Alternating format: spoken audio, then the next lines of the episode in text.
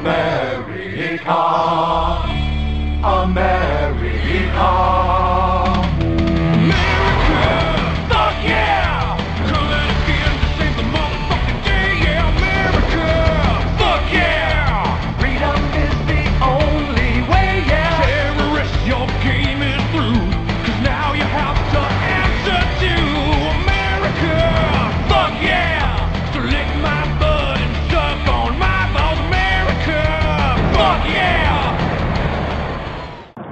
Coming to you live from IPA Studio DD. This is Design.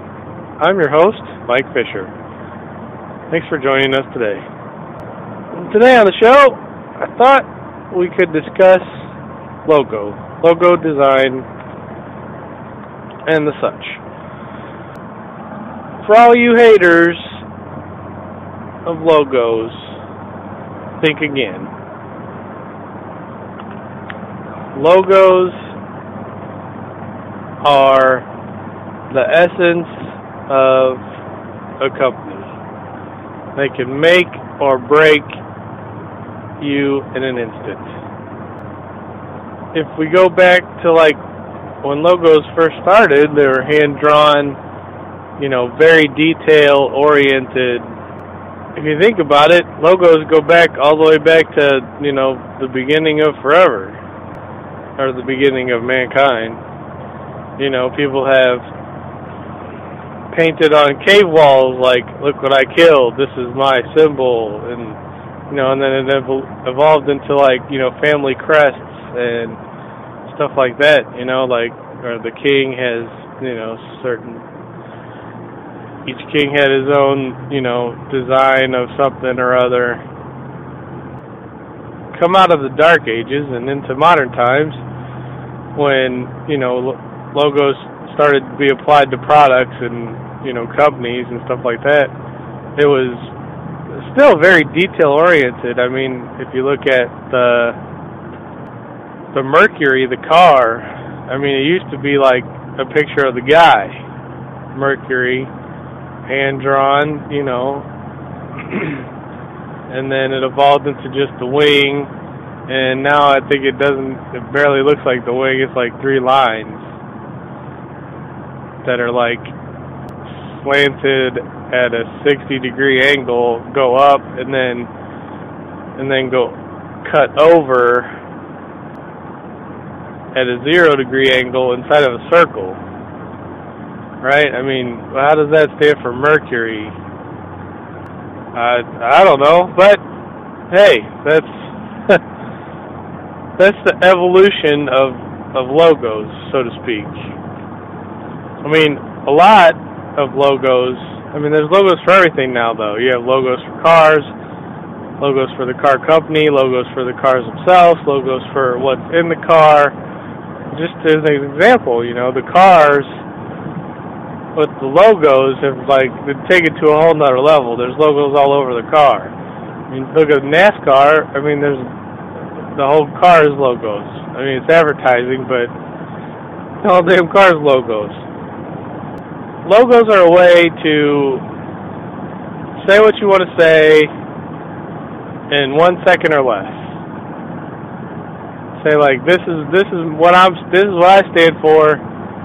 Here it is okay, see you later. And then come back later, and I'll still be here, and I'll be the same, and I'll still stand for, you know, freedom, justice, and the American way. You know, like the Superman logo, everybody knows that. The S, I mean, that hasn't changed since the inception of Superman. I mean, really, it has changed. It's an S inside of a triangle looking thing. But essentially, it's always been the S. It's always been inside a triangle. And it's always stood for Superman. So, I, logos are, are very important. If you, I mean, even if you look at, if you look at the Nike logo, which is, you know, one of the more influential companies of, you know, early modern ties like you know the 80s and 90s though with the swoosh was, you know, the the lady that designed it was a college student, and they, you know, they commissioned some college students to make a logo, and her logo was an accident. She was, you know, trying to do whatever, something, and it just happened. That's what she came up with. So, and now it's synonymous with the swoosh. So that's just the the swoosh is is Nike now. I mean, you can't not change that logo.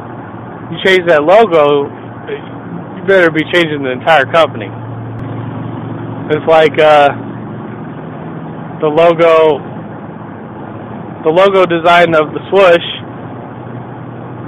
in the in the late '90s, early 2000s. Every company logo had some iteration of the swoosh in their logo.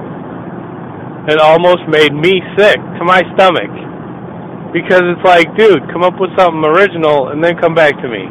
Why you gotta have a swoosh in your logo? I mean, still to this day, a lot of companies are using the swoosh. AT&T just changed their logo. It's full.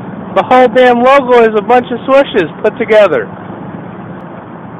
You know, that's that's the the evolution of the logo in a nutshell. So, but it has gone from, you know, super detailed, you know, very obvious to there's lots of hidden meanings and subtle things that have to happen in logos that people want to happen when you're making a logo that you know the color you have to have the color matches you know the company's motto and the you know, the, if there's an image, you know, it has to be scalable, and all the logos have to be scalable. So you got to do a logo to where it's, you know, damn near can go to, you know, 10 by 10 pixels up to, you know, billboard.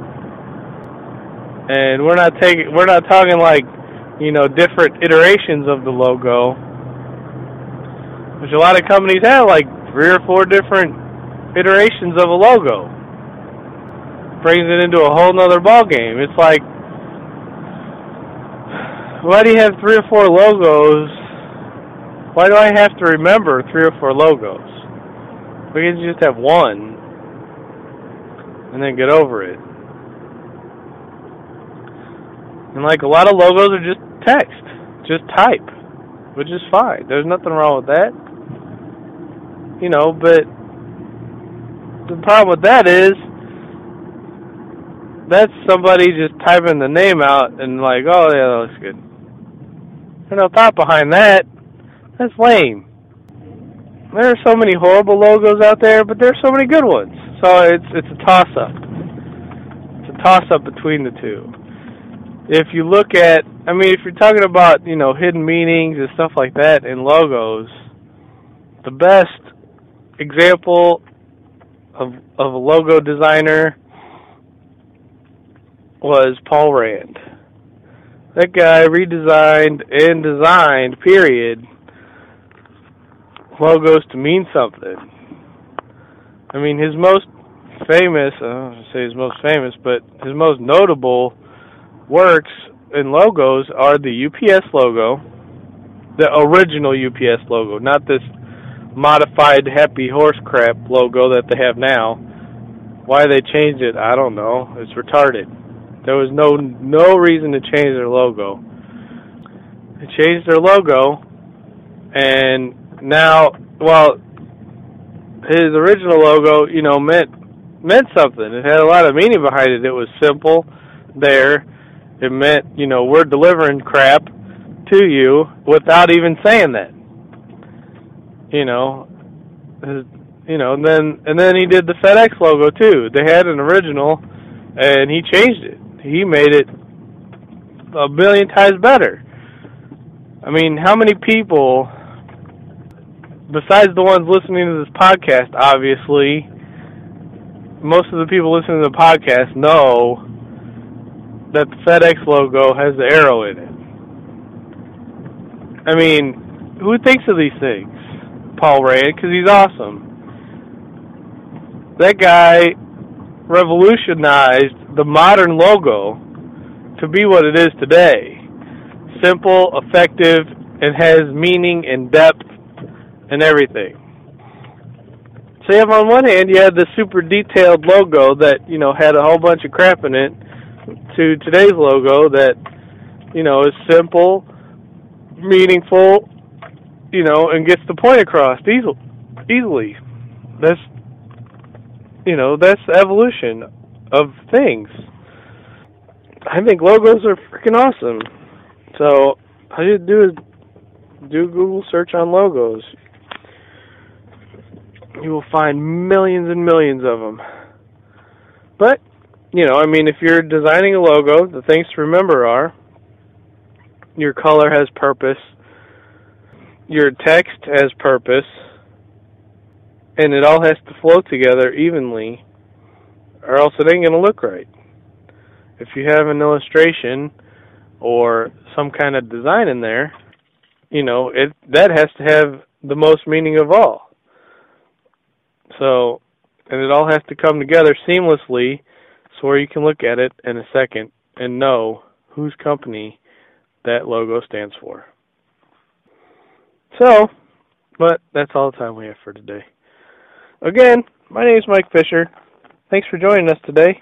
Remember, you could email us at indypodcaster at gmail.com, or you can call us at 1 206 203 2363. And don't forget to visit our friends at www.rubberspider.com. Andy couldn't be with us today. Hopefully, he'll be with us again next week. And I thank you. Have a good day. I'm Mike Fisher. This has been Design. Have a good day.